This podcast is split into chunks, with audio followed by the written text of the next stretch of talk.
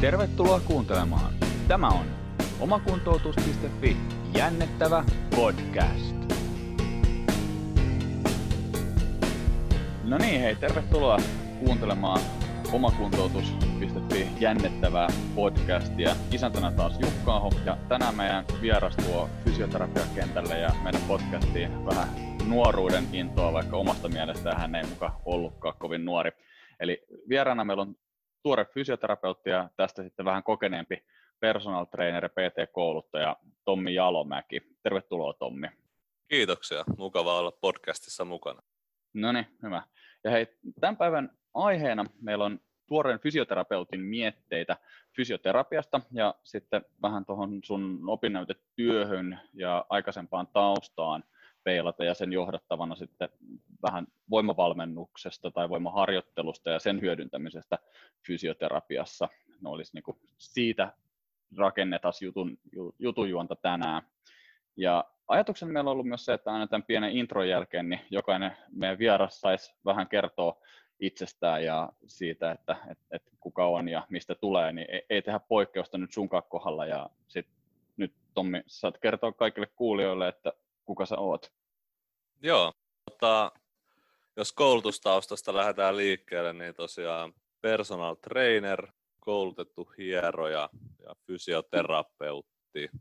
Ja sitten lisäksi käynyt useampia liikunta- ja terveysalan täydennyskoulutuksia, muun muassa omakuntoutus, endinopatia koulutuksen verkossa. Ja, tota, sitten ammattipuolelta toimin tällä hetkellä päätoimisesti tuolla Helsingin kaupungin avofysioterapiassa. Ja sitten siinä ohessa teen vielä vähän noita PT-hommia ja sitten myös tota, personal trainer koulutuksia tuolla Trainer for You-organisaatiossa. Ja vapaa-ajalla harrastuksena voimaharjoittelu, lenkkeily ja darts. Darts? Kyllä, darts. Mites, ootko kattonut dartsin maailmanmestaruuskilpailuita koskaan telkkarista? No itse asiassa viimeiset pari vuotta tullut kyllä kateltua ja tota, Glasgowssa kun olin vaihdossa, niin ihan kävi paikan päällä katsoa Premier Leagueakin, että todellakin olen katsonut noita kisoja. No niin, siellä, siellä on aika kova meininki kyllä. Täytyy sanoa, että pitäisi joskus itsekin mennä katselemaan paikan päälle, että millainen, millainen on touhu, touhu siellä. Että siellä on hassuja asuja ja muuta, ihan niin kuin satojen ihmisten samaaikaiset polttarit menossa. Että, huvittavia katsoa ne, ne siinä. No mut hei, mennään sitten eteenpäin. Eli tota, ennen tätä fysioterapeutin uraa ja fysioterapeutin opiskeluita, niin sä oot ehtinyt tekemään siis ilmeisestikin niin kuin yhteistoista tuolla liikunnan alalla sitten kouluttajana, pt ja muuna, muuna vastaavana siellä. Ja sitten sä sanoitkin tuossa, että sä olit Glasgowssa käynyt opiskelemassa ja sitten ilmeisestikin niin kuin se oli jossain määrin kanssa tavalla tai toisella semmoinen niin kuin sun ajatuksia muovaava kokemus siellä. Ja no siis itse asiassa mullahan ei olisi tullut siis yhtään mitään tuosta Skotlannissa fysioterapia opiskeluista. Mulla olisi varmaan mennyt enemmän tämmöisen niin viskitislaamoiden ekskursioiksi koko, koko reissu, mutta sä vissi jotain ehit siellä opiskelemaan dartsin kattomisen ohella. Et, millainen kokemus se sitten oli? Joo, tota, tosiaan tuossa ammattikorkeakoulun aika alussa ja rupesin miettimään tuota vaihtohommaa ja sitten päätin ottaa siihen semmoisen opiskelukärjen niin kuin siihen kohteen, kohteen suhteen ja yliopisto tuli mieleen ja sitten Glasgow Caledonia University valikoitu sieltä vaihtoehdoista ja se, miten se vaikutti ehkä oma ajatteluun, niin se opetustyyli ja lähinnä se argumentaatio oli siellä hyvin erilaista mun mielestä verrattuna, tai en mä sano hyvin erilaista, mutta jonkin verran erilaista ammattikorkeaseen verrattuna, eli tämmöinen evidence, evidence-based practice tai näyttöön perustuva toiminta, eli tutkimukseen, tieteeseen viitataan vahvasti asioissa, niin se, se niin kuin korostui siellä ja se myös herätti oman kiinnostuksen. Ja sitä kautta sitten pyrin nykyään mahdollisimman hyvin tota, itsekin perustaa oman toiminnan siihen tieteelliseen tutkimusnäyttöön, ainakin silloin kun sitä on saatavilla ja prosessi jatkuu koko ajan, eli tutkimusta tulee lisää ja muuta pitää pysyä kärryillä, mutta ehkä se niin kuin kiteytyksenä se näyttöön perustuva toiminta ja sen merkitys niin kuin kasvoi sen reissun jälkeen. Joo. Kuinka paljon siellä sitten verrattuna esimerkiksi vaikka niin kuin suomalaiseen ammattikorkeakouluopiskeluun, niin miten paljon siellä sitten siellä Glasgowssa ja siinä skotlantilaisessa, onko se skotlantilaisessa vai brittiläisessä systeemissä, niin kuinka paljon siellä, miten paljon se ero sitten siinä esimerkiksi just tässä niin kuin tieteen tai tieteellisyydessä tai tiedon haussa tai tämmöisissä niin lähdeviittauksissa ja muissa sitten tässä meidän suomalaisesta vastaavasta? No lähinnä se niin kuin lähteiden taso piti olla tietynlainen ja sitten se suhde myös tietynlainen. Että niin kuin, mä muistan niitä ilmeitä, kun mä kyselin, että sopiiko, jos mä viittaan johonkin kirjaan tai sopiiko, jos mä viittaan johonkin nettisivuun tai muuta, niin kyllä ne katseet oli vähän semmoisia epäileväisiä ja sanoin, että, että niin kuin ihan tutkimukseen sinne primäärilähteisiin, että meillä on hyvät arkistot tuolla, mitä saat käyttää ilmaiseksi, niin etsi niitä tutkimuksia viittaa siihen. Ja alkuun se olikin aika haastavaa itselle, mutta kyllä se sitten pitkän kirjastopäivien jälkeen rupesi luonnistua se tiedonhaku ja näin, mutta ehkä se just, että mitä ne lähteet on ja missä suhteessa niitä esimerkiksi just tutkimuksia verrattuna muihin lähteisiin pitää olla, niin se, se oli niin kuin hyvin erilainen. Että siellä suurin osa käytetystä lähteistä piti olla kyllä sitä primääritutkimusta, eli niitä alkuperäisartikkeleita. Joo, joo. No oliko sitten tai miten tarkkaan siinä sit, niin piti harrastaa vielä jotain niin kuin lähteen sen, niin kuin sen näytön asteen tai tason arviointia vielä sit siinä, vai oliko se enemmän sille, että kunhan sä nyt olit vähän niin kuin jotain katsonut ja löytänyt, löytänyt sitten, vai pitikö, kuin tarkkaan ne opettajat esimerkiksi siellä tarttu sitten siihen, että, että, että minkä tasoinen esimerkiksi se kyseinen tutkimus oli? No joo, itse asiassa mulla oli yksi semmoinen opintojakso siellä, mikä liittyy just tuon tieteelliseen julkaisuiden niin kuin arvioihin tai arviointiin ja varsinkin tuohon määrällisen puolen asiaan niin kuin paneuduttiin. Niin kyllä, no riippuen vähän kontekstista, mutta kyllä siellä niin kuin tietty taso piti olla ja tavallaan kyllä se, että se oli jo tieteellisesti julkaistu jossain lehdessä, niin se niin kuin riitti tietynlaiseen ehkä arvosanaa, mutta kyllä niin kuin toitotti siellä sitä, että esimerkiksi just satunnaistetut kontrolloidut tutkimukset on niin kuin hyviä lähteitä ja näin poispäin. Joo, okei. Okay. Eli, eli kun selkeästi se meidän tätä suomalaista vastaavaa, niin jonkun verran akateemisempi, no ylläri ylläri, no just se on myöskin niin kuin yliopi, yliopisto, niin se nyt automaattisesti tekee siitä vähän akateemisempaa sitten. Niin voisi nyt kuvitella, että toi nyt aika hyvin sitten täydensi tota, niin kuin sitä suomalaista fysioterapiakoulua ja toi sitten lisää eväitä tuolle niin sille just näytön etsimiselle, näytön arviointiin ja siinä tämmöisenä just ikään kuin ajan tasalla pysymiseen. Ja siitähän nyt ei ikinä tule olemaan kenellekään mitään haittaa uralla, että osaa, osaa lukea ja on vähän niin kuin saanut jotain oppia, oppia siitä, että miten niitä tutkimuksia kannattaa lukea tai arvioida. Sitten toinen semmoinen, mikä, mikä mua niin kuin mä itse ainakin huomasin, koska itsellä kanssa niin kuin, uh, urheilutaustaa ja sitten vähän sitä niin kuin valmennustaustaa taustaa sitten niin kuin aikana tai opiskeluaikana ainakin niin kuin tehnyt, te, teki jo valmennusta ja muuta tämmöistä, niin mä ainakin itse koin, että siitä oli mulle itselle sitten kanssa tosi iso hyöty, hyöty sitten valmistumisen jälkeen, että esimerkiksi tiettyjä juttuja osasi ehkä vähän paremmin jo lähtökohtaisesti, että esimerkiksi vaikka jotenkin harjoitteiden ohjaaminen tai muu vastaava, niin miten paljon sitten nyt sä oot itse kokenut, että tämä sun aikaisempi kokemus just niin kuin PT-kouluttajana, pt ja tämmöisenä kuin voimaharjoitteluosaajana, niin kuin hyvin tämä on sitten tukenut sulla tavallaan sekä sitä opiskelua, mutta et myöskin nyt tässä tätä fysioterapeuttina olemista tämän sun nuoren uran aikana?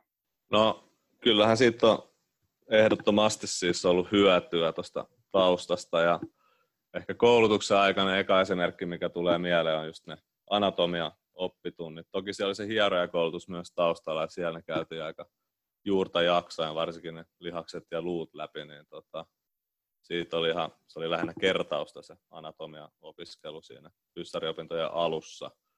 Ja sitten ehkä ammatillisella tällä tuoreella uralla, niin tota, sanoisin, että toi terapeuttisen harjoittelun niin ohjelmointi ja sitten tämmöisten kehittäviä tai kehittävä harjoittelu perusteiden soveltaminen siinä on ehkä semmoista, että niinku on useampia muuttujia, mitä siinä terapeuttisessa harjoittelussa voidaan väännellä ja käännellä yksilön tarpeiden mukaan, niin mä koen, että se on ehkä auttanut siihen se aiempi tausta, että tietää, että mitä niitä muuttujia on ja miten niitä sitten voidaan säädellä tarpeen mukaan. Okei. Okay. Onko, tuleeko sinulla itsellä mieleen noista mitä esimerkkiä sitten heittää just noista muuttujista, että, että mitä että on, just puhutaan näistä niin regressioista ja progressioista sitten harjoitteiden osalta ja, ja, ja sitten just vaikka kuormituksen määrittelystä ja tämmöisestä näin. No joo, että tavallaan jos lähdetään perus näistä muuttujista, niin harjoitustiheydestä, sarjamäärästä, toistomääristä, kuormittavuuden ja rasittavuuden määrittämisestä ja tavallaan siinä myös tykkään monissa tapauksissa harrastaa vähän semmoista asiakaslähtöisyyttä, että miten, niin kuin, kuinka usein haluat treenata ja toki sitten koittaa peilata sitä siihen näyttöön, mikä on itsellään tiedossa ja saatavilla. Että niin kuin, tavallaan ihan tuommoisistakin lähtien, niin tota, niiden hallintaa. Ne lukee myös niissä mun terapeuttisissa harjoitusohjelmissa, että kuinka usein tehdään ja kuinka monta toistoa, kuinka raskaalta sen pitäisi tuntua, kuinka monta sarjaa ja näin poispäin. Sitten toki jotkut liikevalinnat, että musta tuntuu, että se esimerkiksi PT-tausta on helpottanut siihen, että on tuota liikepankkia tuolla valmiina ja tota, joskus niitä liikkeitä ei sieltä fysiotulsista löydy, mutta se on vaan positiivinen ongelma, että sitten joutuu jotenkin piirtämään tai muuta, mutta kyllä fysiotulsilla pääsee aika pitkälle toki, mutta tämmöisiä ehkä esimerkkejä, vaikea antaa mitään sen täsmällisempää esimerkkiä, mutta tavallaan, että ne, mä määritän ne aika tarkasti ne muuttujat myös sille asiakkaalle ja harjoitusohjelmaan useimmissa tapauksissa. Vähän niin kuin tapauskohtaisesti tietysti, mutta tämmöisiä joo. ajatuksia tulee mieleen tässä. Niin joo, joo. No, kyllähän joo, siis se, että sehän aina tavallaan, jos sulla on joku harjoite, jota nyt ei sieltä harjoitekirjastosta löydy, jonka sä ohjaat sille, op, sille tota, potilaalle, niin sehän periaatteessa voi ajatella, että jopa vähän hyväkin asia siinä mielessä, että se nyt on ainakin niin jossain määrin aika uniikki tai sille kyseiselle henkilölle niin kuin sopiva yksilöity harjoitus, että jos se ei ole niin kuin lähestulkoon joku fysiotuussikin, siellä hirveä määrä niitä harjoituksia, niin ei ole millään lailla kyllä geneerinen harjoite sitten. Mutta tota, äh, mitä sitten, jos mietitään tuota fysioterapiakoulua, itsehän niin kuin, mulla on ehkä nyt pahoittelut kaikille opettajille, jotka tätä kuuntelee, mutta mulla on vähän niin kuin, edelleenkin sellainen pikkusen niin pettynyt fiilis siitä niin kuin just fysioterapiakoulusta tai ehkä vähän niin kuin toisenlaisia ajatuksia siitä, että mitä se koulutus pitäisi järjestää tai että minkälaiset eväät ja valmiudet se loppujen lopuksi antaa valmistuvalle fysioterapeutille, mutta ää, miten, miten sun oma nyt niin kuin jälkikäteen tässä, kun sä oot nyt valmistunut, sä oot vähän ehtinyt tekemään töitä, niin minkälaiset eväät sun mielestä niin koulu antaa just fysioterapeutin uralle miettiä just sit sitä, että, että meidän pitää osata huomioida hirveän paljon erilaisia asioita, vai onko siinä sun mielestä jotain parannettavaa tai mitä, jotain, mikä olisi ollut, niin kuin, mihin sä olet tosi tyytyväinen siellä koulussa? Mä tykkään lähteä purkaa ehkä tätä siltä kantilta, että ylipäänsä fysioterapia tai fysioterapeutti on aika iso kattotermi ja se sisältää paljon erilaisia osa-alueita. Ja mun mielestä niin kuin heijastuu siihen koulutukseen. Siinä on kuitenkin tietyt aikaresurssit, mitä on käytössä ja just niin kuin säkin mainitsit, niin paljon eri juttuja, mitä pitäisi osata, niin ky- kyllä sen voin sanoa, että tietyissä etuissa jää asiat aika pintapuolisiksi, mutta sitten samaan aikaan opettajat voi myös sanoa, että ei kaikkea tarvikkaa osata, vaan tärkeää on myös se, että tietää, mistä tieto löytyy. Ja tavallaan sitten se vähän riippuu niistä omista intresseistä, että riittääkö se pinnallinen osaaminen vai sit pitääkö syventää. Mä nyt itse niinku just ja liikuntaidin puoleen. Mä koen, että tuolla Lahden ammattikorkeakoulussa, nykyinen Lab-ammattikorkeakoulu, niin siellä se tulepuoli oli kyllä, mikä oli itselle siis tosi tärkeä, niin oli kyllä ihan kiitettävää tasoa. Siellä sai paljon hyviä kokemuksia siellä tunneilla. Mutta toki sitten joissakin osa-alueissa, niin, tai niin kuin useissa osa-alueissa voi jäädä vähän pinnalliseksi se homma, mutta se on mun mielestä ihan ymmärrettävää. Sitten se on jokaisen omalla vastuu lähteä syventämään niitä omia intressejä mukaisia osa-alueet siinä fysioterapiassa, mutta laaja on niin kuin koulutuksen aihe ja se ehkä näkyy sit siinä, että se on niin kuin ajoittaa vähän pinnallista se opetus, kun ei tota, yksinkertaisesti välttämättä ole aikaa mennä kaikesta tosi syvälle niissä aiheissa. Joo, no tietysti näinhän se on. Et ei ihan niin kuin mitään syvällistä, syvällistä pystytä tarjoamaan koulussa. Itse aavistuksen näkee se pienen ristiriidan siinä, että, että, että kuitenkin vedotaan siihen, että pitää olla sellainen monipuolinen koulutus, joka tarjoaa ikään kuin hyvän kuvan siitä, mitä fysioterapia on niille opiskelijoille, mutta sitten taas samaan aikaan fysioterapiakoulusta valmistuu asiantuntijoita, jotka ei välttämättä ole hirveän niin asiantuntijavalmiuksilla varustettu myöskään. Et se on aikaresurssit ja varmaan raha on tuossakin yksi semmoinen kuuluisa tota, rajoittava tekijä, tekijä sitten. Ää, mm. Pienenä jatkokysymyksen tuohon, että miten sä itse luulisit nyt, että olisiko se jollain tavalla erilainen fysioterapeutti tällä hetkellä, jossa et voisi käynyt siellä vaihdossa? Kyllä mä luulen, että mä olisin hyvinkin erilainen. Varsinkin se, että mihin mä perustaisin mun jutut, niin varmasti olisin hyvin erilainen. Että kyllä se akateemisuus, se vetosi muuhun aika paljon ja sen takia olen miettinyt myös jatkokouluttautumismahdollisuuksia tuolla akateemisella saralla, mutta varmasti vaikutti ja just se, niinku, että mihin perustaa sen toiminnan, niin tosiaan se näyttöön perustuva teema siellä korostui ihan merkittävästi. En tiedä, olisiko, no vaikea se on tietää, kun kävin nyt siellä vaihdossa, mutta niin kuin, olisiko, olisiko sitten niin kuin urahtanut täällä samalla tavalla siihen, mutta ehdottomasti vaikutti paljonkin mun ammatilliseen ajatteluun se reissu. Joo. Eli sä voit suositella, että kaikki, kaikki nyt fysioterapiakoulussa olevat, jotka, joilla on vielä mahdollisuus lähteä, lähteä niin sä suosittelet skotlantilaisia viskitislaamoita fysioterapiaopiskelukohteena, ei kun siis yliopistoja. Joo, tota, just näin. Ja toki pitää huomioida tämä pandemiatilanne, että onko se järkevää. Niin, Jos toki. on turvallista, niin tota, tota noin, sinne vaan vaihtoa. Harvemmin on kuullut, että vaihdon jälkeen olisi tosi pettynyt, että lähti sinne. Että olisi sitten työharkka tai tuommoinen yliopistovaihto, minkä mä tein, niin ehdottomasti annan kyllä suositukset sellaiselle, jos se on vaan mahdollista. Joo, no niin. No, sitten jos me mietitään tätä näin, että me ollaan vähän käyty tätä historiaa sulla läpi, opiskeluita ja muita tämmöisiä näin, niin miten nyt sitten tässä vaiheessa, miten sä itse näet tällä hetkellä niin näin nuorena fysioterapeuttina, missä sä oot tällä hetkellä niin kuin hyvä tai missä sä koet, että, että, se olisi niin sun vahvuudet ja missä sitten taas olisi tälleen niin kuin eniten parannettavaa tai kehityttävää?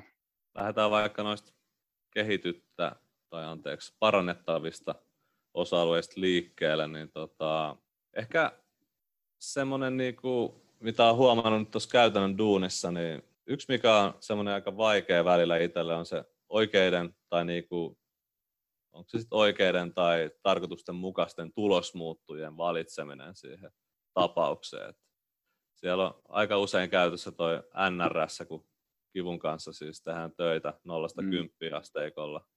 Mutta sitten just tämä toimintakykypuoli tai muiden osa-alueiden huomioiminen, niin niihin mä koitan kovasti etsiä mittareita ja mä oon nyt itse asiassa lähiaikoina koittanut, kun ollut aikaa, etsiä erilaisia kyselyitä ja niitä onneksi löytyykin. Lähinnä sitten vaan niiden kliininen käytettävyys välillä mietityttää, että jos on vähän pidempi kysely tai muuta, niin tämmöisiä mä oon miettinyt, että mitkä ne oikeat tulosmuuttujat on siihen niin kuin kuhunkin tapaukseen. Sitten ehkä nyt kun on tämä biopsykososiaalinen malli, en tiedä kauan se on ollut suosittu teema, mutta ainakin omat sosiaalisen median fiidit täyttyy siitä, niin ehkä mä ajattelen aika pitkälti sen fyysisen näkökulman kautta. Mä kyllä tiedostan sen psykososiaalisen ja pyrin olemaan siinä mahdollisimman hyvä, mutta vielä ehkä tässä vaiheessa se oma ajattelu painottuu sinne fyysiseen bio, biopuoleen.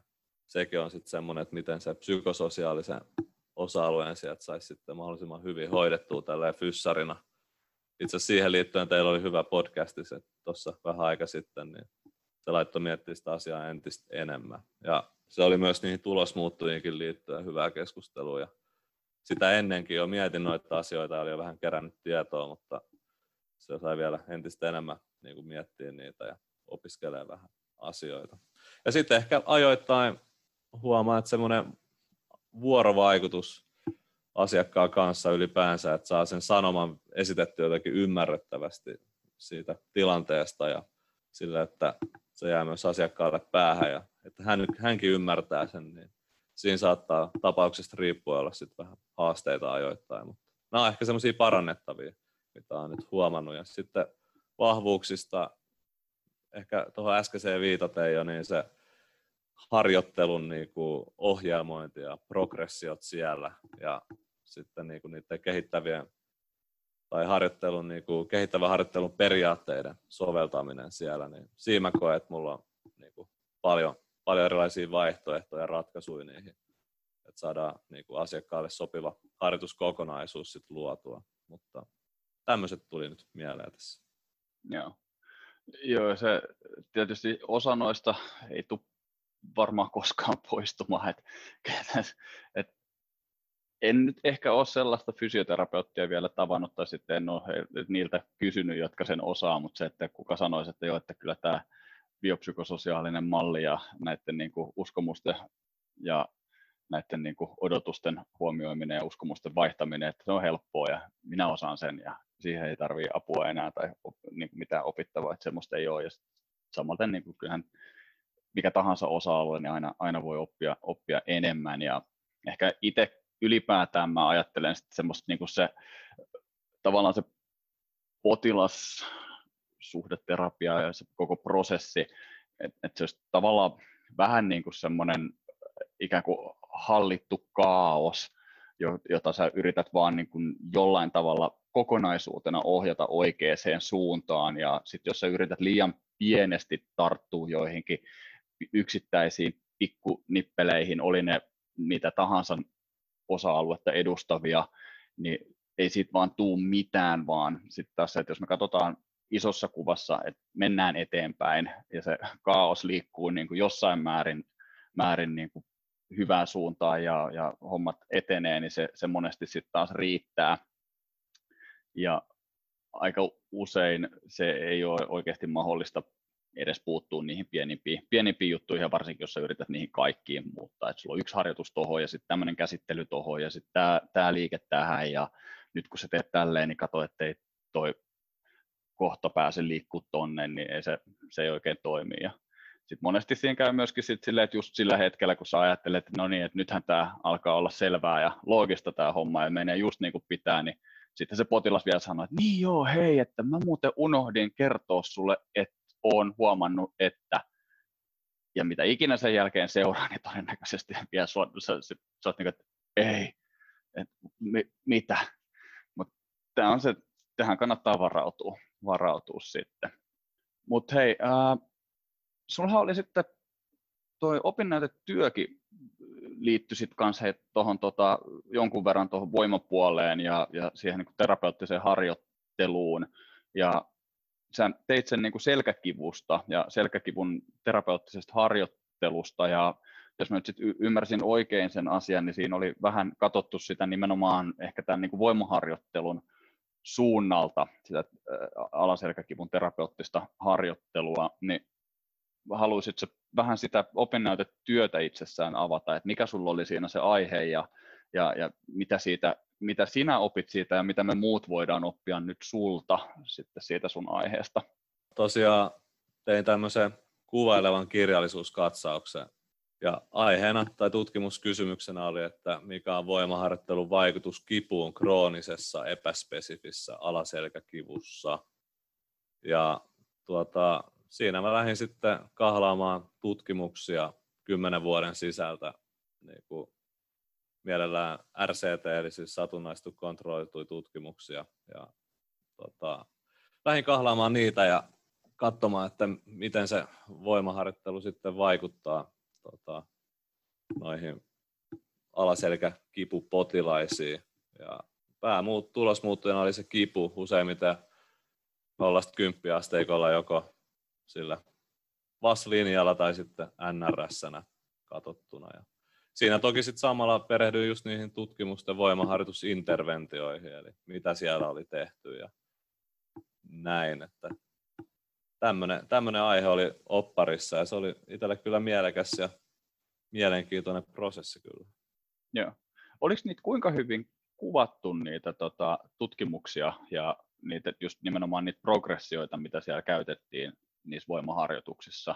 Koska sehän on vähän itse ainakin huomannut, no, että, että aika huonosti niitä monesti kuvaillaan, että, että miten ne ihan oikeasti on harjoitellut ne koeryhmän tai kontrolliryhmän ihmiset, ihmiset niissä tutkimuksissa, niin oliko noissa kuinka hyvin sitten avattu niitä? Ja tuliko vastaan sellaisia, missä oli niin kuin sanottu vain, että ne teki tällaista, mutta ei ollut sitten sen enempää availtu?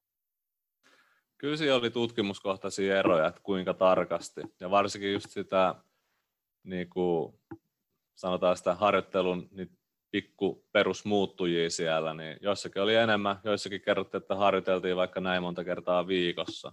Ja sitten ja. joissakin olisi tosi kattavasti sanottu, että millä kuormilla, millä intensiteetillä suhteessa 11 maksimiin, kuinka usein, kuinka monta sarjaa, kuinka monta toistoa, mikä on progressio, niin ehdottomasti oli iso hajonta. Nyt ulkomuistista en muista monta tutkimusta mä valikoin siellä, olisiko ollut yhdeksän yhteensä, jotka päätyi katsaukseen, mutta oli kyllä joo, eroja niissä tutkimuksissa, kuinka tarkasti oli kuvailtu sitä harjoittelua. Kyllä. Ja, joo. Et toihan on niin kuin ylipäätään yksi iso, iso haaste tai ongelma, että jos miettii sitä, että hyvä tutkimuspaperi olisi sellainen, että se tutkimus on toistettavissa lukemalla se tutkimuspaperi. Ja jos se on hirveän epäselvästi avattu se interventio, niin eihän se ole ollenkaan toistettavissa. Et mun mielestä hirveän hyvä esimerkki siitä, että mikä on niin kuin hyvin avattu se harjoitusprotokolla, niin on, on nämä niin kuin muutamat tendinopatioista tehdyt nämä HSR-tutkimukset, koska niissähän on avattu just nimenomaan, että tehtiin näin kauan tehtiin niin kuin tällä toistomäärällä ja tällä niin kuin prosentti, prosenttia RM ja sitten tota, siirryttiin tähän ja ne on niin kuin hirmu selkeästi avattu, avattu sitten ne tutkimukset, niin, e, mutta ilmeisesti niin kuin sielläkin sul, sunkin niissä tutkimuksissa, mitä siellä oli, niin siellä oli just tämän tyyppisiä, että oli tosi tarkkaankin avattu niitä, niitä sitten, niin Huomasit, oliko niissä yhtään sitten ero niissä tuloksissa, että jos oli niin kuin tarkkaan, tarkkaan avattu se tutkimuksen ikään kuin se, että miten ne harjoitteli, niin oliko niissä, saiko ne niin sanotusti huonompia tai parempia tuloksia sitten, muistaakseni sitä, sitä miten tarkkaan? No itse asiassa toikin kyllä löytyy sieltä mun opparin liitteistä ihan viimeisiltä sivuilta, mutta kyllä se trendi oli kaikissa aika selkeä. Nyt en osaa ulkomuistista sanoa, että oliko niissä tarkemmin avatuissa niin kuin tutkimuksissa se niin kuin kehitys jotenkin huonompaa verrattuna niihin epätarkkoihin. Noin hyvin mä muistan. Mä oon saanut eri hy, erittäin hyvin niin kuin unohdettu niitä asioita tietyllä tapaa tässä duuniura aikana, mutta ää, kyllä se yleinen trendi oli kyllä kaikissa tutkimuksissa semmoinen, että sillä oli se kipua vähentävä vaikutus voimaharjoitteluun, mutta nyt en kyllä ulkomuistista pysty kertoa, että oliko niissä, missä oli tarkemmin avattu jotenkin lievempi se vaikutus verrattuna sitten niihin, missä oli epätarkempi. Joo, nyt, joo. nyt pitää Just, mennä lukea sitten mun opparista. Niin, kyllä, just näin. Mut, joo, koska itse niinku oma tavallaan ajatus siellä olisi ehkä vähän taustalla jopa se, että semmoinen tutkimus, missä se avataan tarkemmin, että jos se on niinku paljon huolellisemmin tehty, niin sitten siinä voi olla, että, että tavallaan se semmoinen tietynlainen harhan riski on pienempi ja sit sitä kautta ne niin kuin tulokset olisi luotettavampia, mutta voi olla myöskin, että siinä on niin vähemmän vaikuttavuutta, vaikuttavuutta sitten, e, e, vaikea sanoa, sanoa sitten, mutta yleinen trendi oli siis kuitenkin siellä se, että se, se niin voimaharjoittelu näyttäisi olevan ihan passeli, passeli niin kuin harjoitusmuoto noissa kroonisissa selkäkivuissa ja se, se niin kuin vähensi sitä kipua. Joo, kyllä pieni, kohtalainen, jonkin verran kipua vähentävä vaikutus voimaharjoittelulla. Ja se, mikä nousi sieltä aika mielenkiintoisena esiin, oli se, että oikeastaan kaikenlainen voimaharjoittelu, että olisi sitten tavallaan lanneselän aluetta kuormittava tai muu koko kehoa kuormittava tämmöinen ohjelmointi, niin tota, sinänsä mielenkiintoista, että sen, tai just niitä, kun puhutaan spesifeistä harjoitusvasteista, niin oikeastaan kaikenlainen voimaharjoittelu vaikutti siihen kipuun pitkälti. Sitä, että se vähensi kipua noilla kroonisilla alaselkäkipupotilailla. Pitää huomioida, että oli tosiaan kyse noista kroonisista alaselkäkipukeisseistä, niin Joo. se on mainitsemisen arvoisen seikka.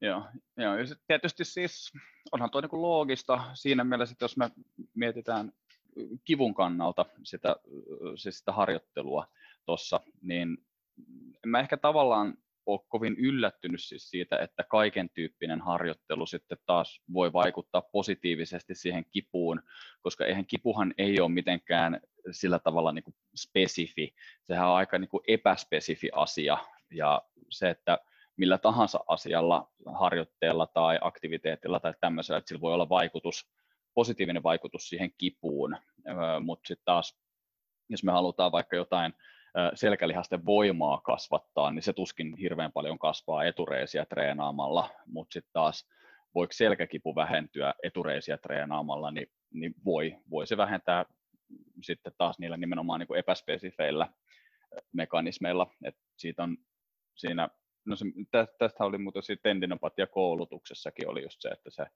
ää, slukan tämmöinen kuvaileva katsaus, katsaus oli siinä niin kuin siitä, että just että pähkinänkuoressa, niin se mitä harjoittelu tekee, niin sehän, sehän saa niin kuin noita ää, niitä epä, tai tavallaan niin kuin sitä kipua inhiboivia mekanismeja, niin se tehostaa niiden vaikutusta ja sitten taas se estää niitä kipua fasilitoivia vaikutuksia tai mekanismeja toimimasta sitten taas niin tehokkaasti. Et siinä mielessä, mielessä niin kun ei nyt mikään välttämättä ihan kauhean yllättävä tutkimustulos tai löydös sinällään, että, että käytännössä minkä, millä tahansa tyylillä harjoitellen, niin me voidaan saada positiivisia vaikutuksia sit siihen kipuun, mutta toi varmaan ihan hyödyllinen, hyödyllinen niin opinnäytetyö työ kyllä niin kuin selailla, selailla läpi, läpi sinällään. Ja mun mielestä ihan silleen, niin kuin tosi hyvästä aiheesta, kun miettii, että, että, että usein just joku krooninen selkäkipu potilas saattaa jopa pelätä sitä niin kuin voimankäyttöä tai voimaharjoittelua. Ja nyt mä en voimankäytöllä, mä en tarkoita sitten näitä järjestysmieshommia, hommia, vaan ne, niin ne sitä selkälihaksiston voimankäyttöä tai muuta, niin, niin just se, että niin kuin tossakin niin kuin saadaan jonkunasteinen tuommoinen yhteenveto vedettyä siitä, että oikeasti se voimaharjoittelu vähentää sitä kipua sen sijaan, että se lisää sitä. Mutta ei tämäkään tarkoita se, että se toimii taas kaikille, mutta selvästi voidaan sanoa näin. Kyllä. Mutta tota, äh, onko muuten, nousko sinulla siinä katsauksessa niinku esiin mitään sellaista seikkaa sitten, mikä sun mielestä nyt niihin sun mukaan ottamiin tutkimuksiin peilaten tai ylipäätään niin voitaisiin tavallaan vähän niin kuin kautta linjan sit hoitaa paremmin fysioterapiassa, että jos, jos sit puhutaan jostain vaikka niin kuin voimaharjoittelusta tai sen progressioista tai, tai voimaharjoittelun periaatteista, niin tuliko siellä niin kuin mitään esimerkiksi semmoisia jotain niin kuin pohdinnoissa tai tämmöisissä sit niissä tutkimuksissa tai sulla itsellä mieleen jotain, jotain semmoisia hyviä tavallaan ehdotuksia, että et mihin suuntaan, suuntaan voitaisiin enemmänkin lähteä viemään, viemään sitä terapeuttista harjoittelua nyt tässä tapauksessa selkäkivun suhteen, mutta sitten ehkä muuten niin kuin ihan yleiselläkin tasolla. No ainakin siinä selkä- tai kroonisen selkäkivun kontekstissa, niin se oli tavallaan aika mieltä avartava kokemus, se opparin niin kuin johtopäätös, eli tavallaan kaikenlaisella voimaharjoittelulla voi olla se kipuun vähentävä vaikutus ja tavallaan se sai mun niin kuin katsetta sen harjoittelun osalta niin kuin laajennettua sillä tavalla, että mä ehkä ymmärsin sen, että siinä voi niin kuin asiakaslähtöisesti lähteä kartoittamaan, että hei, mitä sä haluaisit tehdä, minkälainen harjoittelu olisi sulle mielekästä, koska sehän me tiedetään, että paras harjoitusohjelma on semmoinen, mitä tulee tehtyä, niin tavallaan osallistaa sitä asiakasta siinä nyt alaselkäkivun, kroonisen alaselkäkivun kontekstissa, että lähtee kyselemään vähän siltä niitä resursseja, että kuinka usein esimerkiksi haluat harjoitella, missä sä haluat harjoitella, onko se kuntosali, koti ja niin kuin, tämmöisiä asioita, että se niin kuin, avasi niin kuin mahdollisuuksia siihen harjoitteluun. Ehkä ennen mun oppariin mä mietin, että on just ne tietyt spesifit harjoitteet, mitkä pitää kohdistua just keskivartaloon tai just seläojentajiin tai pakaraan, niin tavallaan, kyllä mä edelleenkin pidän sitä spesifisyyttä sillä tavalla mielessä, että pyrin niin kuin, kohdistaa myös näihin ää, kyseisen alueen lihaksiin harjoitteita, mutta tavallaan se niin kuin avarsi sitä liikepankkia ja harjoittelun niin kuin, mahdollisuuksia, toi mun oppari ainakin itselle, että niin kuin, asiakaslähtöistä lähtee kartoittamaan, mitkä on ne prioriteetit, mikä olisi sille mielekästä ja sitä kautta lähtee rakentaa. Et se on ehkä semmoinen, mitä sitten omien niin kuin, fysioterapian harjoittelukokemusten perusteella ja ehkä keskustelujen perusteella voisi myös niin kuin, tuoda ilmi, että on niin kuin, lukemattomia vaihtoehtoja kroonisessa alaselkäkivussa. On se sitten voimaharjoittelu tai muu liikunta, niin tota, että miten tilanne voi lähteä parantaa. Ja ehkä tämä koko mun monologi tässä kiteytyy sanan asiakaslähtöisyys, koska sekin ilmeni sieltä mun tutkimuksista, että jopa yhdellä viikoittaisella selän ojennussarjalla saatiin kipua vähentävä vaikutus yhdessä tutkimuksessa. Se on toki vain yksi tutkimus, mutta se on just siihen niin kuin määrään liittyen, että musta tuntuu, että aika usein, tai vaan mun oma kokemus, niin tosi paljon määrätään harjoittelua, niin tavallaan yhdestä sarjasta ylöspäin viikossa, niin kipu voi vähentyä. Että se on niin kuin just sitä, mahdollistaa sitä asiakaslähtöisyyttä mun mielestä hyvin siinä harjoitteluohjelmoinnissa. No just näin, just näin. Ja, ja siis se, että mä en nyt sano, että kaikki tekee tätä, mutta siis mun mielestä just fysioterapiassa yksi perisynti on, on nimenomaan tämä, että ohjataan niin kuin jokaiseen vaivaan joku 6, 10, 15 liikettä, tulostetaan niin kuin kaksi A4 fysiotools-ohjeita ja kaikissa on niin kuin kilon paino ja keltainen kuminauha ja kolme kertaa kymmenen toistoa ja, ja siis niin kuin, että ylipäätään niin kuin hirveä määrä alikuormittavia harjoituksia. No sitten on tietysti se spektrin toinen ääripää, joka saattaa lähteä vähän liian ronskisti liikkeelle, mutta nyt ei puhuta sitten taas siitä, mutta, mutta tämä on niin kuin tosi tosi mun mielestä olennainen kanssa, että niin kuin olkapäästä on löydetty sama juttu, että jopa yksi harjoitus niin kuin tehtynä, oliko se kerran kaksi viikkoa, mä en muista monta kertaa viikkoa, ja siinä teki sitä, niin sillä saadaan hyviä vaikutuksia aikaiseksi, jotka saattaa olla niin kuin ihan yhtä, yhtä niin kuin isoja kuin laajemmassa harjoitusohjelmassa. Eli miksi ohjata niin kuin kymmenen harjoitusta, alikuormittaa ne keltaisella terapandilla ja tehdä niin kuin kolme kertaa kymmenen toistoa kaikkia niitä. Ja mun mielestä Jill Cook postasi tästä Twitteriin kanssa joku aika sitten, sitten että, tota, että, minkä takia tällaista, tällaista niin kuin tehdään. Mutta et, äh, ilmeisesti sä oot vähän niin kuin samoilla linjoilla tässä, että et, et, ei, ei, ei niitä harjoituksia välttämättä tarvitse olla ihan hirveän paljon ja ennen kaikkea sit se, että niin kuin vähän katsoo, että miten sitä volyymiä määrää tai, tai, tai sitä niin kuin rasittavuutta niille laittaa vai miten, niin kuin, millaisia ajatuksia sulla itsellä on tästä niin kuin, tällaisesta tilanteesta? No joo, siis just se, taas se sana asiakaslähtöisyys siinä, että jos asiakkaalla on intressejä tehdä ihan niin kuin jopa koko kehon harjoitusohjelmaa, niin miksi ei, mutta niin. ehkä mitä yleensä nyt mitenkään kuulostamatta pessimistiltä, mutta kuitenkin tavallaan se kaikista vähin hyödyllinen annostelu on ihmisillä usein mielessä, että, niin kuin, että mahdollisimman vähällä mahdollisimman hyvät tulokset, niin kyllä itselläkin on aina tavoitteena, että ihan yhdestä muutamaan liikkeeseen, niin kuin, riippuen tietenkin asiakkaasta, joskus on intressejä tehdä ihan koko keho vaikka jumppa, niin kyllä sekin onnistuu, mutta en mä lähtisi sillä liikemäärällä niin kuin, tekee yhtään niin kuin enemmän, enempää kuin tarpeeksi, mutta hmm. asiakaslähtöisesti lähtee sitä ohjelmointia tekemään, kyselee just niitä asiakkaalle itselle mieluisia niin kuin, annosteluja liikkeiden suhteen ja siitä lähtee sitten rakentamaan. Joo. Ja tietysti toihan, toihan niin kuin on osaltaan siis toi asiakaslähtöisyys ja just se, että sä osallistat sen henkilön siihen terapian niin kuin suunnitteluprosessiin ja siihen, että mitä tehdään, kuinka paljon tehdään, niin siis sehän on jo ikään kuin osa sitä semmoista tavallaan sitä niin kuin psykologisesti informoitua hoitoa ja se, että lähdetään sieltä sen niin kuin potilaan mieltymyksistä liikkeelle, niin se jo on, on niin tosi hyvä lähtökohta siinä sen niin kokonaisuudenkin huomioimisessa. Ja niin kuin toi, mitä sä sanoit, että paras harjoitus on se, mikä tulee tehtyä, ja todennäköisesti se harjoitus, mikä tulee tehtyä, niin on se, mistä se henkilö itse myöskin tykkää. Niin siinä mielessä just nämä niin kuin mieltymykset on, on tosi hyvä ottaa huomioon, huomioon siinä.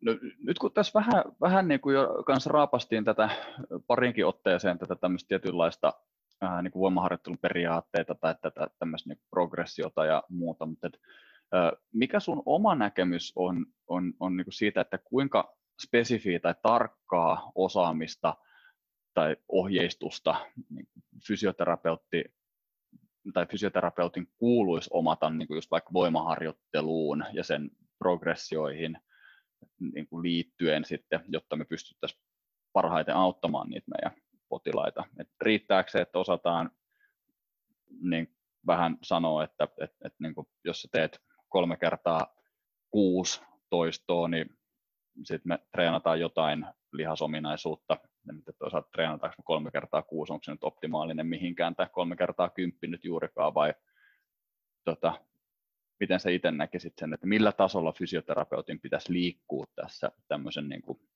voimaharjoittelun periaatteiden ymmärtämisessä?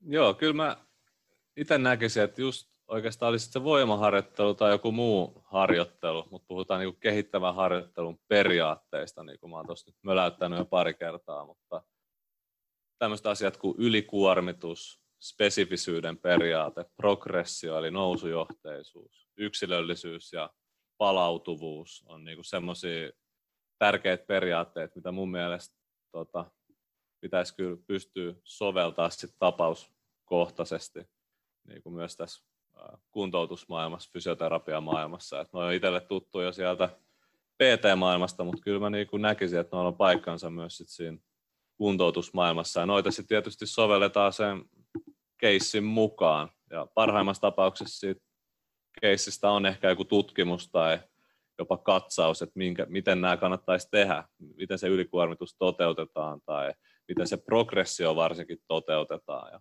näin. Aina sitä ei ole saatavilla ja sitten se menee ehkä omalla kliinisellä päättelyllä, että niin kuin, miten nämä toteutetaan, mutta mä sanoisin, että nämä kehittävän harjoittelun periaatteet ja niiden soveltaminen niin kuin keissin mukaan siinä kuntoutusmaailmassa, niiden ymmärtäminen ja niiden tietynlainen soveltaminen olisi ehkä semmoisia, mitä mä näkisin, että fysioterapeutin pitäisi niin kuin, omassa duunissaan myös soveltaa ja omaksua. Joo, joo. Ja varmasti toi on niinku sellainen kans, mihin valitettavasti ainakin mun omien muistikuvien mukaan, niin koulussa sitten taas ei välttämättä saada ihan hirveän hyviä eväitä. Tai en mä ainakaan itse muista, että siellä olisi mitenkään hirveän tarkasti käyty mitään kuormitusfysiologiaa esimerkiksi läpi tai muuta. Että onko ne sellaisia sitten, että mitkä, mihin se osaaminen sullakin tulee just enemmän sitten taas sen PT ja sen liikunta koulutuksen kautta? Joo, kyllä se sieltä tulee enimmäkseen. Nyt en muista ulkoa, että miten, no ehkä se kertoo jostain, että mä en muista, miten fyssarikoulussa niitä käytiin läpi, mutta kyllä mä koen, että se mun osaaminen niin on tullut just sieltä tota, PT-valmennuspuolelta ja lisäkoulutuksista siihen liittyen. Esimerkiksi mä oon käynyt semmoisen Trainer for You voimavalmentajakoulutuksen, missä sai tosi hyviä työkaluja tuohon tota, kehittävän harjoittelun periaatteiden soveltamiseen voimaharjoittelukontekstissa, niin kyllä sieltä varmaan se oma osaaminen kumpuaa, joo. mutta fyssarikoulussa en nyt ihan muista, millä tasolla näitä asioita käsiteltiin. Joo. Se voi olla, että se on siellä niin kuin joku osa jostain pienemmästä, pienemmästä niin kuin luennosta, luennosta sitten, mutta tota, mun mielestä itsekin sitä tarvittaisiin sinne enempi, enempi sitten meille sitä osaamista tuohon just ihan vaikka voimaharjoittelun perusperiaatteisiin ja, ja ehkä vähän just, mitä säkin sanoit, niin tuohon just vaikka sen niin kuin palautuvuuden niin kuin periaatteiden osaamista ja, ja just vaikka esimerkiksi sitä, että, että kuinka tiheästi sä voit minkä tyyppistä harjoittelua ylipäätään niin kuin tehdä potilaiden kanssa. Et toki meillä on niitäkin potilaita, siis, joille se voi olla, että kun ne tekee sen kolme kertaa kymmenen har, niin kuin jotain seitsemän eri harjoitetta kevyellä vastuksella, niin se on just sen takia, että kun se on enemmän, enemmän tämmöistä niin kuin, liikeharjoittelua, jonka tavoitteena on, on enemmän tuoda vain liikevarianssia ja ehkä sitten purkaa niitä tietyn tyyppisiä ää, niin kuin enemmän niin kuin liikkumisen pelkoon tai muuhun, muuhun liittyviä tällaisia uskomuksia sitten sen kivun ympäriltä, niin semmoisessahan semmoinen ihan vaan mikä tahansa liike voi auttaa. Mutta sitten jos me halutaan, jos meillä on ajatuksena se, että se kipu johtuu vaikka, polvikipu johtuu vaikka siitä, että etureisi on heikko, kyllä me nyt herran pitää saada sitä etureittä sit vahvistettua, eikä antaa pelkkiä polveojennuksia kolme kertaa kymmenen keltaisella terapandilla tai kilon nilkkapainolla painolla siinä, vaan että sitten pitäisi pikkusen kyllä pystyä enemmän kuormittamaankin sitä, sitä sitten. Joo, kyllä mun mielestä just taas omiin kokemuksiin perustuva tämmöinen havainto, niin toi ylikuormituksen periaatteen soveltaminen niin kuin fysioterapiakontekstissa on välillä ehkä just se niin kuin haaste, että, että minkälaisella rasittavuudella tehdään ja tota, kuinka raskasta se harjoittelu on, niin mun mielestä se ehkä vähän omien kokemusten mukaan uupuu sieltä, että määritetäänkö sitä edes, miltä sen sarjan pitäisi tuntua sen sarjan loputtua ja tämmöisiä asioita, niin se on ehkä semmoinen, ja sitten ehkä toi progressio, että miten sitten mennään eteenpäin siinä harjoittelussa, niin tota, no ehkä kaksi semmoista noista varsinkin, mitkä mä niin nostaisin pinnalle siinä fysioterapiakontekstissa. Joo. Joo, koska ja siinäkin on eroa vähän just, että puhutaanko me fysioterapiakontekstista vai puhutaanko me sitten niin kuin perusvoimaharjoittelukontekstista, koska käytännössä niin kuin fysioterapiassahan me periaatteessa vähän ehkä 50-50 käytetään siinä progressiossa joko sitä, että me tavallaan niin kuin lisätään vastusta, tai sitten myöskin saatetaan, että me tehdään liikkeestä vaikeampi tai jollain muulla tavalla monipuolisempi, missä sitten taas niin kuin voimaharjoittelumaailmassa ehkä enemmän pelataan sitten taas sillä, että lisätään vaan vastusta tai lisätään esimerkiksi vaikka liikennopeutta siinä. Ja, ja, ja sitten tavallaan se, että mitä kautta se progressiokin tehdään. Mun mielestä teillä oli joku webinaarikin tässä, missä just tästäkin aiheesta puhuitte. Joo, kyllä. Tästä ollaan puhuttu tota, webinaarissakin ja siitä rasittavuuden ja kuormittavuuden määrittämisestä. Ja tavallaan nyt kun olen tehnyt tuota duunia itse fyssarina, niin siinä ei välttämättä ihan samoja työkaluja fysioterapiakontekstissa pysty käyttämään, riippuu vähän asiakkaasta, mutta kun voimaharjoittelu perusterveiden kanssa, PT-asiakkaiden kanssa voidaan käydä läpi juurta jaksain tämmöiset asiat kuin toistoreservi tai RPE-arvot, niin ainakin oma ajan käyttö vielä fyssari vastaanotolla on semmoista, että siinä menee ehkä vähän turhan kauan niitä käydä läpi, mutta tavallaan ehkä kiteytyy siihen se sanoma, että niin kuin jotenkin määrittäisi sen, että kuinka raskaalta vaikka sen 10 toiston jälkeen pitäisi tuntua. Että onko se kevyt, onko se kohtalainen rasittavuus, onko se raskas sarja, niin se voisi auttaa sitä asiakasta mun mielestä määrittää, että minkälainen se kuorman tarvii olla siinä. Ja toki sitten fysioterapiakontekstissa se kipukin on yksi juttu, mitä kannattaa.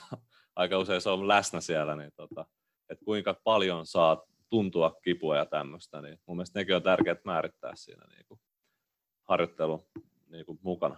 Kyllä, kyllä. Joo, ja sekinhän voi olla meillä yksi tavallaan sitä harjoittelun niin kuin rasittavuutta määrittelevä tekijä, nimenomaan se, niin kuin se kipu, että me voidaan asettaa se ikään kuin se rasittavuuden raja-arvo joko sen niin vähän tavallaan sen toistoreservin tai mitä ikinä haluaa käyttää, niin joko niin kuin sen mukaan tai sitten tämän fiiliksen mukaan, että, että me halutaan, että se lihas tuntuu väsyneeltä, kun sä lopetat sen sarjan, tai, tai sitten sen mukaan, että, että teet semmoisella painolla, millä sä pystyt tämmöisissä kipuraameissa tekemään vaikka kymmenen toistoa tätä liikettä. Mm. Et, et meillä toki on siellä just nimenomaan sit kanssa se kipu, minkä kanssa me joudutaan pelaamaan. Ja toisaalta sitten me kanssa tiedetään se, että sitä kipuukaan ei ihan hirveän paljon tarvii myöskään pelätä siinä harjoittelussa. Eli, eli me voidaan myöskin tehdä harjoitteita, jotka jonkun verran jopa sattuu. Ja siitä voi olla hyötyä niille ihmisille. Tästä on se tota, Ben Smithin systemaattinen katsaus. Se oli meta-analyysikin ihan jo, missä todettiin, että, että semmoinen lievää siedettävää kipua aiheuttavalla harjoittelulla niin saadaan nopeammin positiivisia tuloksia siinä kivussa kuin sitten taas semmoisella täysin kivuttomalla harjoittelulla sitten. Kyllä. No mut hei, tota, me ollaan nyt tässä aikamme höpisty. Me ollaan käyty läpi vähän sun mietteitä mietteitä tuosta niin vaihdosta ja, ja sitten tuosta sun opinnäytetyötä työtä vähän apuna käyttäen peilattu sitä niin kuin terapeuttista harjoittelua, sitten selkäkipua, sitten käytiin, käytiin vielä vähän läpi, läpi tota fysioterapiakoulua ja muuten, muutenkin nyt sitten vähän ajatuksia, ajatuksia vaihettu tässä, tässä näin. Tuleeko sinulla vielä tähän loppuun mieleen mitään, mitä sä haluaisit mahdollisesti vielä lisätä tai, tai jotain, mikä ehkä tuolla, mitä me käytiin läpi, mistä sulla jäi jotain sanomatta tai jotain, mitä sä haluaisit vielä edellisiin lausuntoihin lisätä? No eipä oikeastaan mitään semmoista erityistä nyt tuu mieleen lisättävää. Ehkä kertauksena, että kroonista ja alaselkäkipupotilaiden kanssa asiakaslähtöisyyttä suosittelen. Ja tota, käykää vaihdossa, jos opiskelette jossain tällä hetkellä, niin sitä voisi vielä kerrata, että suosittelen lämpimästi. Joo, okei. Okay. Ja ihan loppuun sitten, niin tota, ää, mä en päästä suokaan lähtemään minne tahansa sä oot lähössäkään, niin pois ennen tätä meidän lukusuosituskohtaa, eli, eli meillä on useimmilta ollaan muistettu kysyä, kysyä nyt lukusuositusta, niin sä olit omaksi lukusuositukseksi nostanut esiin, esiin niin kuin niinkin perinteisen kuin alaselkäkivun käypähoitosuosituksen, siitä, siitä näitä niin kuin näytöasteen katsauksia terapeuttisen harjoittelun osalta, jos mä nyt muistan oikein. Mä, mä, jotenkin mä dikkaan ihan sairaasti tästä sun lukusuosituksesta, koska mun mielestä suomalaisten fysioterapeuttien pitäisi lukea meidän alaa koskevat käypähoitosuositukset, ja mikä parempi, mistä aloittaa kuin tämä alaselkäkivun käypähoitosuositus. Haluatko itse sanoa, että miksi valitsit juuri tämän? No, itse asiassa mä oon itse tota, käypähoitosuositusta ihan vakkari kävijä. Jos sen päivittäin, niin vähintään viikoittain nykyisessä työssäni käyn niin kuin tarkistamassa asioita. Ja sieltä on mun mielestä helppo lähteä niin kuin etsimään tietoa. Ne on niin ytimekkäästi sinne listattuna ne pointit. Ja tosiaan mä valitsin nyt tämmöisen näytönaste katsauksen nimeltä asteittain lisääntyvä terapeuttinen harjoittelu pitkittyvässä ja kroonisessa alaselkäkivussa. Ja ne syyt, miksi mä tämän valitsin, on se, että tuossa on vankka näytön aste, eli A, ja mitä mä nyt ainakin se yhden podcastin kuuntelin, niin mun mielestä se oli englanninkielinen materiaali, niin tämä on ihan suomeksi saatavilla ilmaiseksi. Ja sitten siellä on vielä lisäksi linkit niinku, niihin primaarilähteisiin, eli siinä syitä, miksi mä valitsin tämän. Ja mä tiedän, että monet fyssarit, jos ei ole oikeasti kiireisiä, niin ainakin kokee itsensä kiireiseksi, niin se on aika helposti lähestyttävä ytimekäs paketti siitä, että miten niin kuin näyttö sanoo terapeuttisen harjoittelun vaikutuksesta niin kuin subakuutissa ja kroonisessa alaselkäkivussa. Niin tässä syitä, miksi mä tämän, tämän valitsin. No nämä on oikein hyviä, hyviä syitä lukea toi näytöasteen katsaus.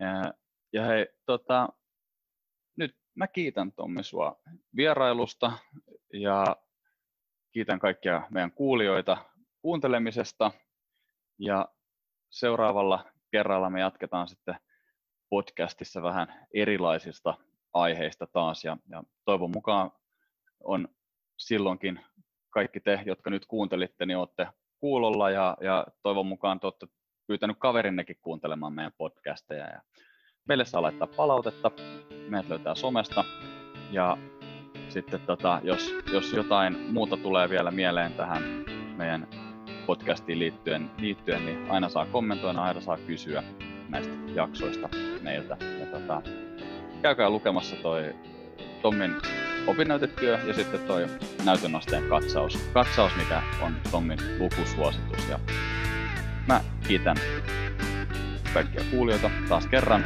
ja vielä kerran. Ja haluatko Tommi sanoa vielä itse moi moi? Kiitoksia kaikille kuulijoille, oli mukava olla podcastissa mukana ja ei muuta kuin hyvää syksyä. Tässä oli tämänkertainen jännittävä podcastimme jakso. Minä olen Jukka Aho ja kiitos vielä kerran kuuntelemisesta. Mikäli juttumme kiinnostavat sinua enemmänkin, voit seurata meitä somessa ja nettisivuillamme. Facebookista ja Instagramista löydät meidät nimimerkillä omakuntoutus.fi ja nettisivuillemme pääset navigoitumaan osoitteella www.omakuntoutus.fi. Toivottavasti näemme sinut siellä ja seuraavassa jaksossamme. Kuulemisiin ensi kertaa. Moi moi!